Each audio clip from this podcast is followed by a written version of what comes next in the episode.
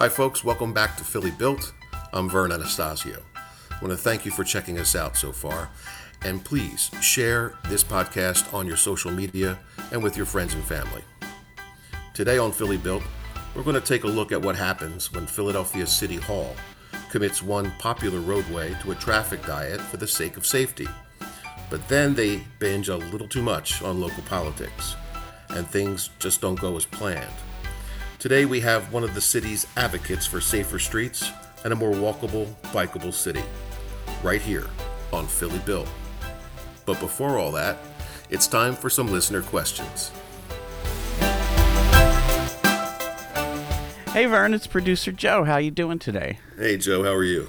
Good. Uh we have some more reader slash listener questions. Hey, by the way, why don't you give folks the email address if they want to ask some zoning questions on Sure. the next episode?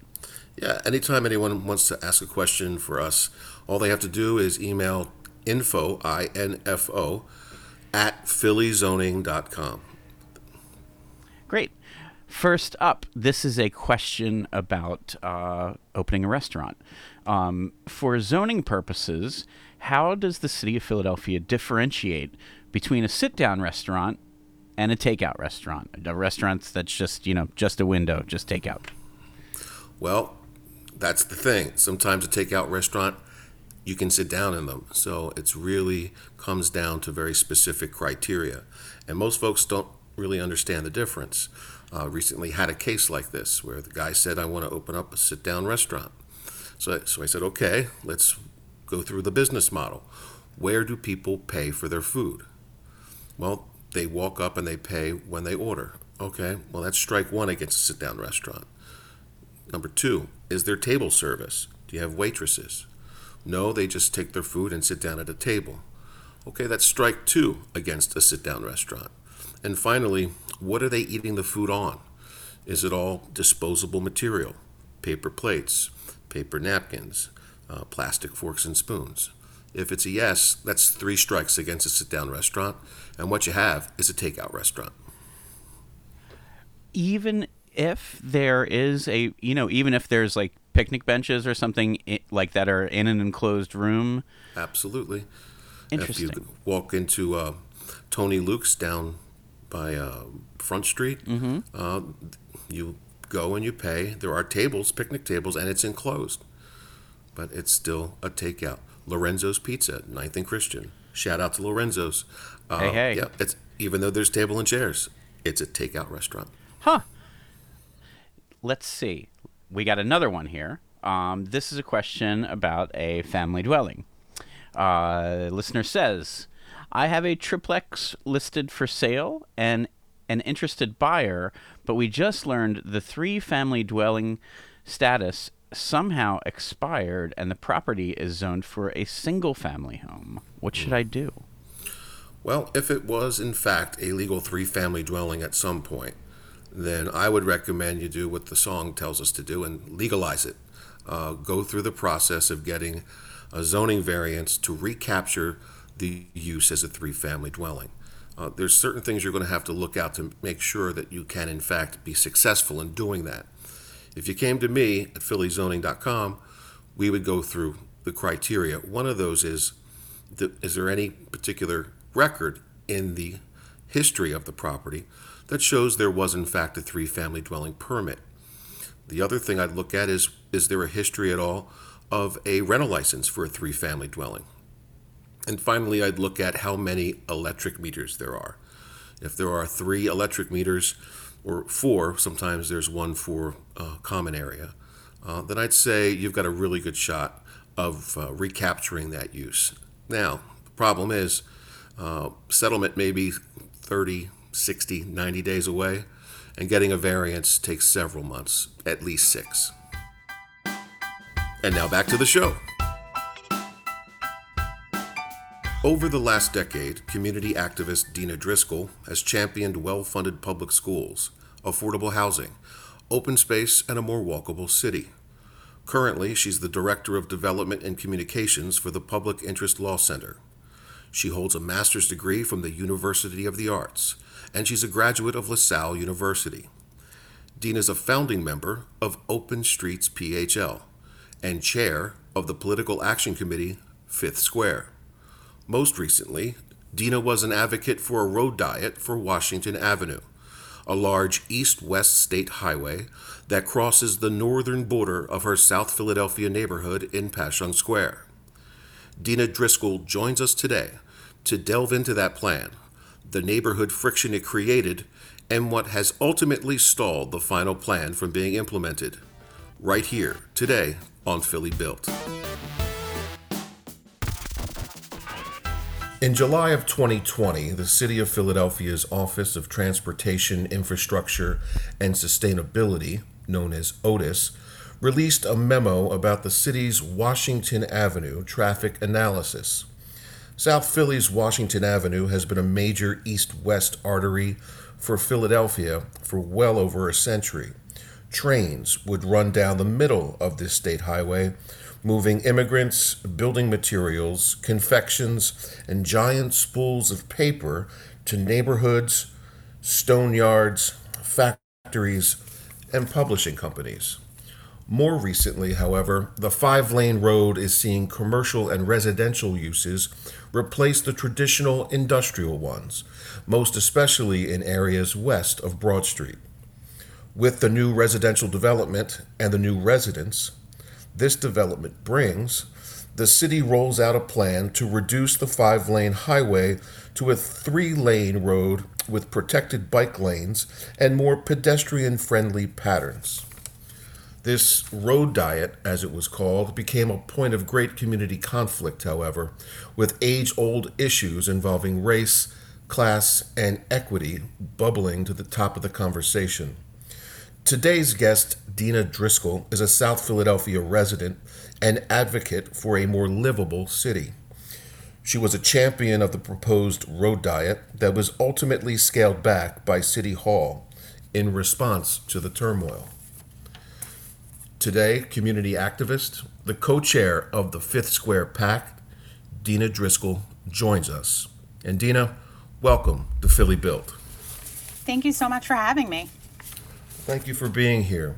And I, before we get into Washington Avenue, I just wanted to get your take as a resident of South Philadelphia, seeing the changes and the development uh, that that are taking place.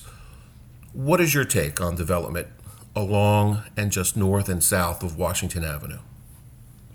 You know, I think so. I've lived here for the past 20 years in Philadelphia, and I've got to see a lot of change happen across the city, including here in South Philadelphia, where I call it home. Um, I think ultimately, Washington Ave is due for some big changes, um, not just our our road and making it safer, but also, you know, this is a very large space that can really start to accommodate um, new residents, um, new businesses, um, really be a, just like a new um, commercial corridor for the, you know, the new century. So I'm excited overall that Washington Ave is starting to see, you know, changes happen. And what drew you to the movement or to the idea that was literally 10 years in the making to remake, re envision uh, transportation on Washington Avenue? I mean, honestly, my my want to see you know safer, more livable cities comes from having children. Um, uh, my oldest is 11 years old. Um, he was born here, um, and we lived at 16th and Reed when he was born. We no longer live there. We live uh, a little bit further uh, uh, east now. But when he was born, I started crisscrossing Washington Avenue with a baby. And I saw that how vulnerable children and elderly were on that street. And I thought, well, this can't be. Um, you know, there wasn't enough time to cross safely with a stroller. And for me, that really, you know, led me to becoming an advocate for safer streets. And, you know, it's not something I just see on Washington Avenue. It was something I saw on Broad Street. It was something I saw on many of our streets where they weren't safe to cross. So, in your opinion, Washington Avenue is a dangerous place for pedestrians and bike riders? Absolutely. In my lived experience, I know it's a dangerous street, but I also know that the data that the city has provided themselves listed as one of the most dangerous streets in the whole entire city.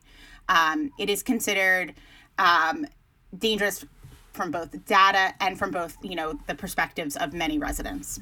According to OTIS, uh, the number of traffic accidents is far above uh, the average in the city of Philadelphia, and there have been at least a half a dozen deaths over the past several years including children. Um, one child was killed on the sidewalk. Um, you know, that to me makes this street an absolute candidate for a road diet.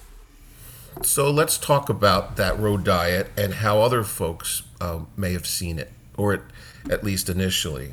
Some longer time residents, folks who have uh, lived either on or along or near Washington Avenue for generations, um, say these conditions predate the new development and the new residents, but no one seemed to care until the money started coming in.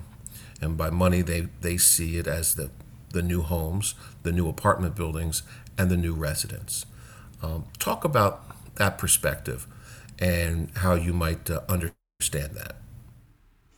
Yeah, I mean, we absolutely know that there was disinvestment in many neighborhoods across Philadelphia for a very long time. Um, we know certain mayors had a preference for fixing Center City as in, you know, and ignoring the neighborhoods and ignoring what many of these neighborhoods need. Um, you know, right now there's a really interesting campaign coming out of um, city council about just services, about areas that see the highest car crashes, also see, you know, the most um, underfunded rec centers, the most underfunded schools. Um, there's illegal dumping there. We know that in in areas that have been disinvested in, there's lots of problems. Um, and I think Washington Ave and you know the corridors along it for a long time were ignored. And you know, I am not here in defense of the city to say that's okay. They should be fixing this no matter who is living here. Right.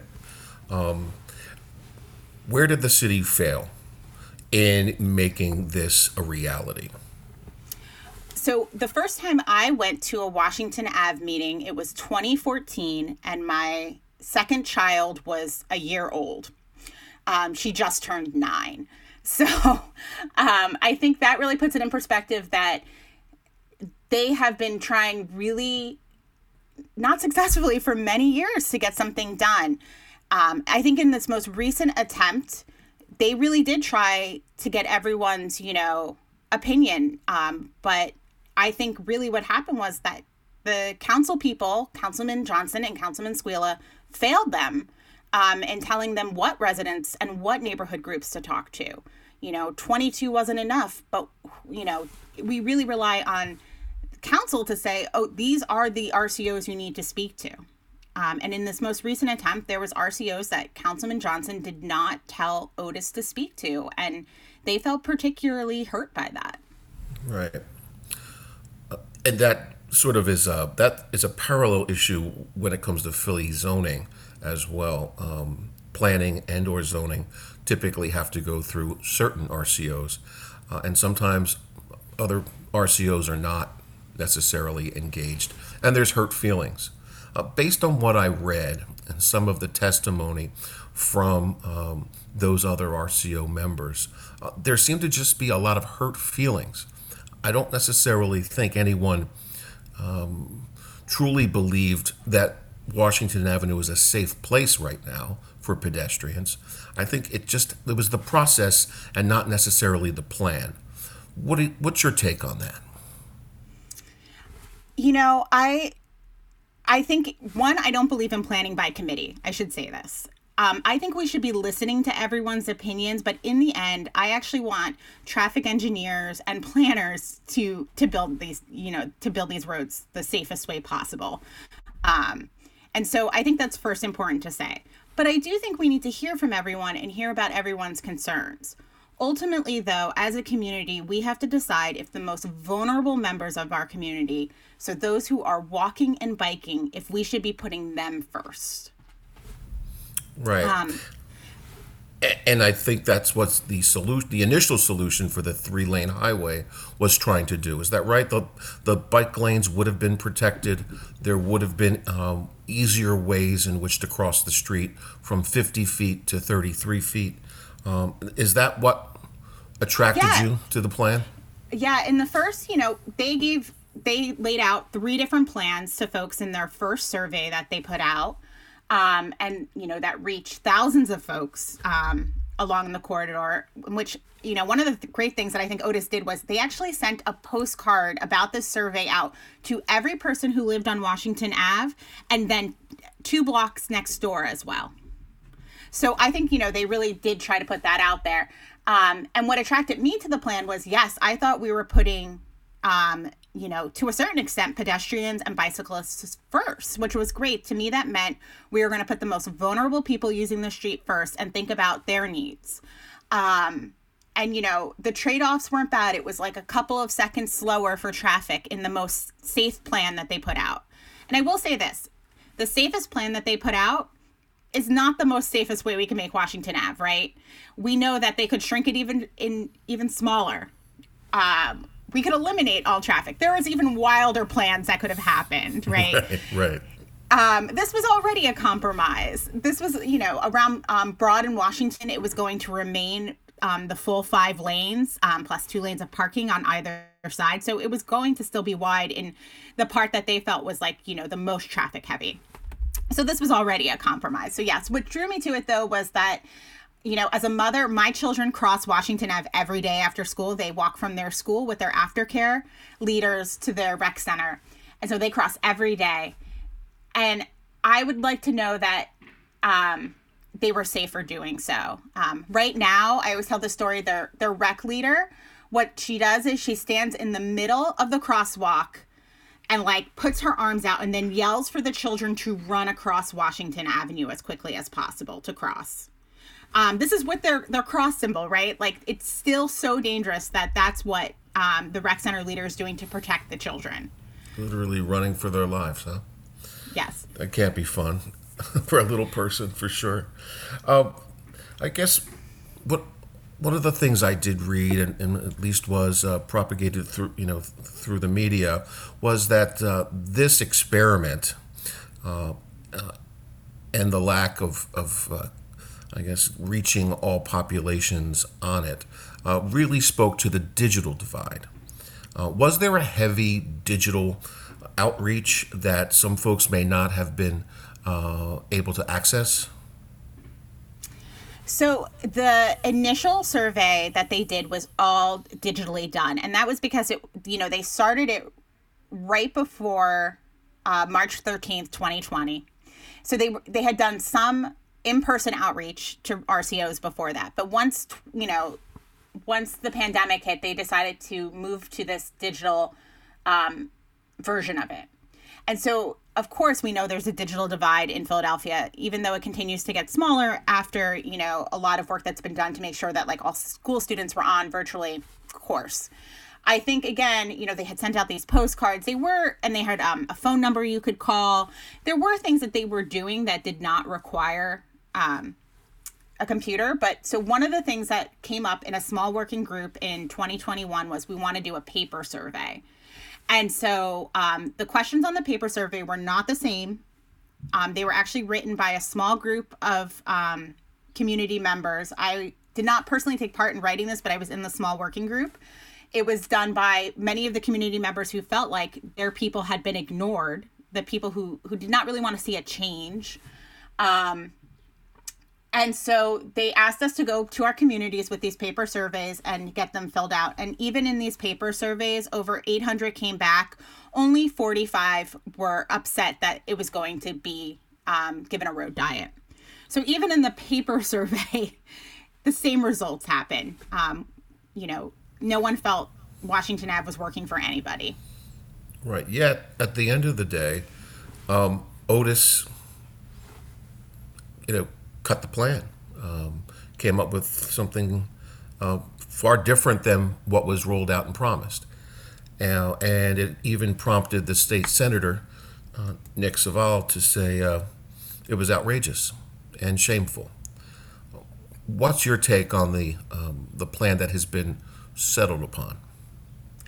Well, one, it's actually not even settled upon yet, which is just fascinating to me. Um, until the legislation is sent through Councilman Johnson and Squilla, there is still no plan for repaving for Washington Ave. Um, we don't know what's being negotiated still in the back room. Um, the plan that they put out was less safe. And, you know, that's really troubling. These are certified planners and engineers, and they are saying, "Oh, we have to we have to compromise safety because people had their feelings hurt." Um, and that's just remarkable to me. I, you know, yeah, I, much much like the zoning process that relies heavily on RCOs, registered community organizations, who are in fact handpicked by the district council people, and each of the ten districts has a whole their own set of the way things go uh, with zoning and planning. It sounds like this process um, was a casualty of not only the pandemic, uh, but politics as usual in Philadelphia. Um, is that your takeaway? Absolutely. Um, you know, it all comes down to really what our, our councilmen want. Um, and it doesn't matter if the bulk of their constituents really feel like you know change is needed. It's those who have their ear. And you know the the folks who have the councilman johnson and squilla's ears here are folks who don't want the change. Um and you know people will you know be like oh they weren't listening to these long time um, residents. These long time residents are committee people. They are running rcos they are heavily working in the community they are being heard by their council people for sure. Um, that is why this whole process, which was declared final in 2020, was reopened in 2021. Members of council become city planners, like they sometimes become real estate developers, um, and that that's a danger, especially when they're not qualified, right? Absolutely, and you know, I always tell people I myself am not a planner, um, and that's why I look to who our city has hired to design the safest streets for us. Um, I want to make sure, you know, that's why I said earlier, I don't believe in design by committee. It's not about actually, in the end, how many votes which plan got. It's what is the safest and best thing for our city. Um, what eliminates, you know, deaths, deaths of children. Um, I think about the mother who was pushing a stroller across Washington Ave a number of years ago who was killed by a turning bus. Um, these are what I want our city planners to be thinking about when they're designing a road. Well, I think uh, moving forward, you're not going to give up on this fight. Um, and what is the future of this legislation? Or is it still, as you say, in the back room trying to get hatched out? I mean, right now, from what we understand, it's still in the back room getting hatched out. But for, you know, Fifth Square, we believe that the only real change is going to come if we change out the politicians who have, you know, really um, have guarded this process and haven't allowed for real change. So you know what we did was we we started a, a safer Washington Ave um, fundraising campaign in which we've raised fourteen thousand um, dollars for the next city council elections. Uh, west of Broad Street, Washington Avenue is still overwhelmingly zoned for either mid uh, or mixed industrial use.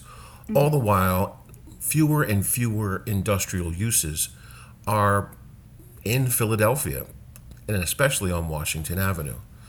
Is this something that should be dealt with at a city planning commission level, where the entire corridor is downzoned to commercial mixed use so residents can continue to be built, commercial activity can continue to grow, and that would ultimately dictate how traffic patterns are designed.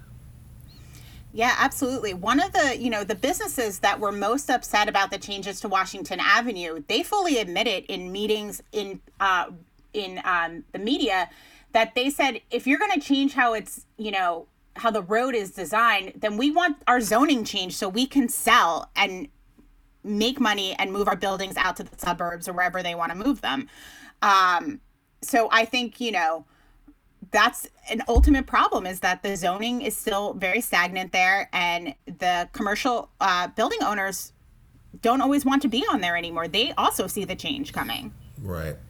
And they know that commercial mixed use is a far more valuable use these days that they could then sell and folks could then develop. Um, and that too is up to the district council person. it's it's all secular right? Like it's all it's all in the same hands um, and it's all the same people in those back rooms working together. And you know people who want to see change often get frustrated. And i see this a lot with both um, older and newer residents that really do want to see change happen. We you know we all want a better philadelphia. And we have to work together to get there and we can't just keep putting roadblocks up Well, that's a very, uh, I think, positive twist on things, and I know you'll keep doing that. And I know, uh, being a resident of South Philadelphia, uh, especially with little ones, you probably get out and about every once in a while to to grab a bite. And this is something I always end my interviews with. Uh, where do you like to go uh, for your favorite meal in Philly? Um, I, I'm going to be biased that I live right by Mighty Bread in South Philadelphia, and I Okay. absolutely love Mighty Bread. And um, so our whole family does. They have the best treats and they have the best toasts. And, you know, there's always caffeine there, which is, you know, as a mother of young children, is needed. So uh, I strongly love Mighty Bread.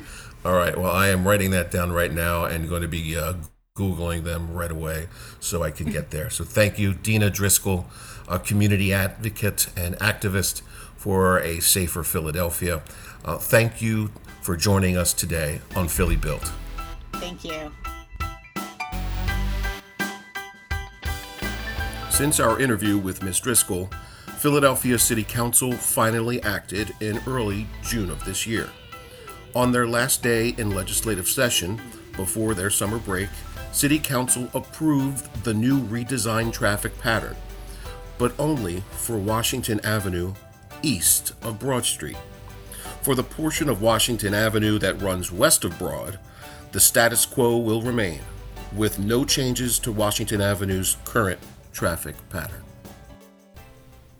Hey, Vern, producer Joe here, back with some more listener slash reader questions. Hey, Joe, how are you? Good. Uh, this one is from a listener who uh, who's building an addition onto their home. If I'm building an addition on my home and need no zoning relief from the zoning board, do I need a lawyer or just a permit expediter? But as producer Joe, I want to qualify this question by saying, what does the phrase mean, like they, that they need no zoning relief? That means that um, the addition that they're putting on their property um, can be done as a matter of right. Got it.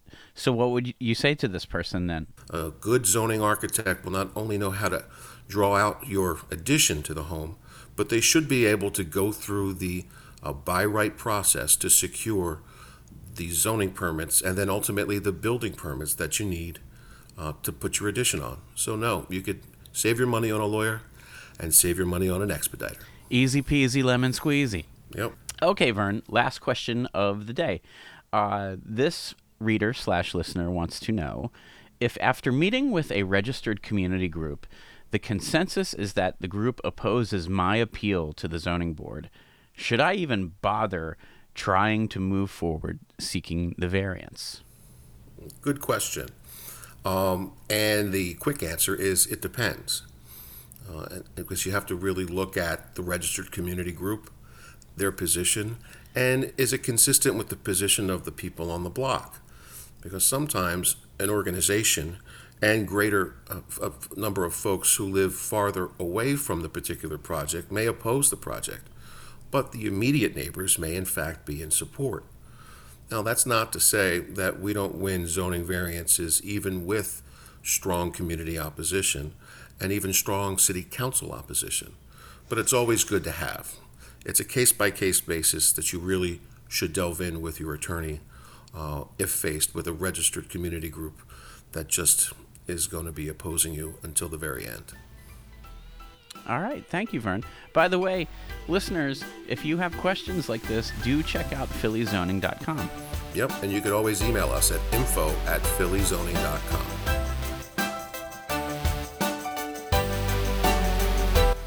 Thanks for joining us today, everybody.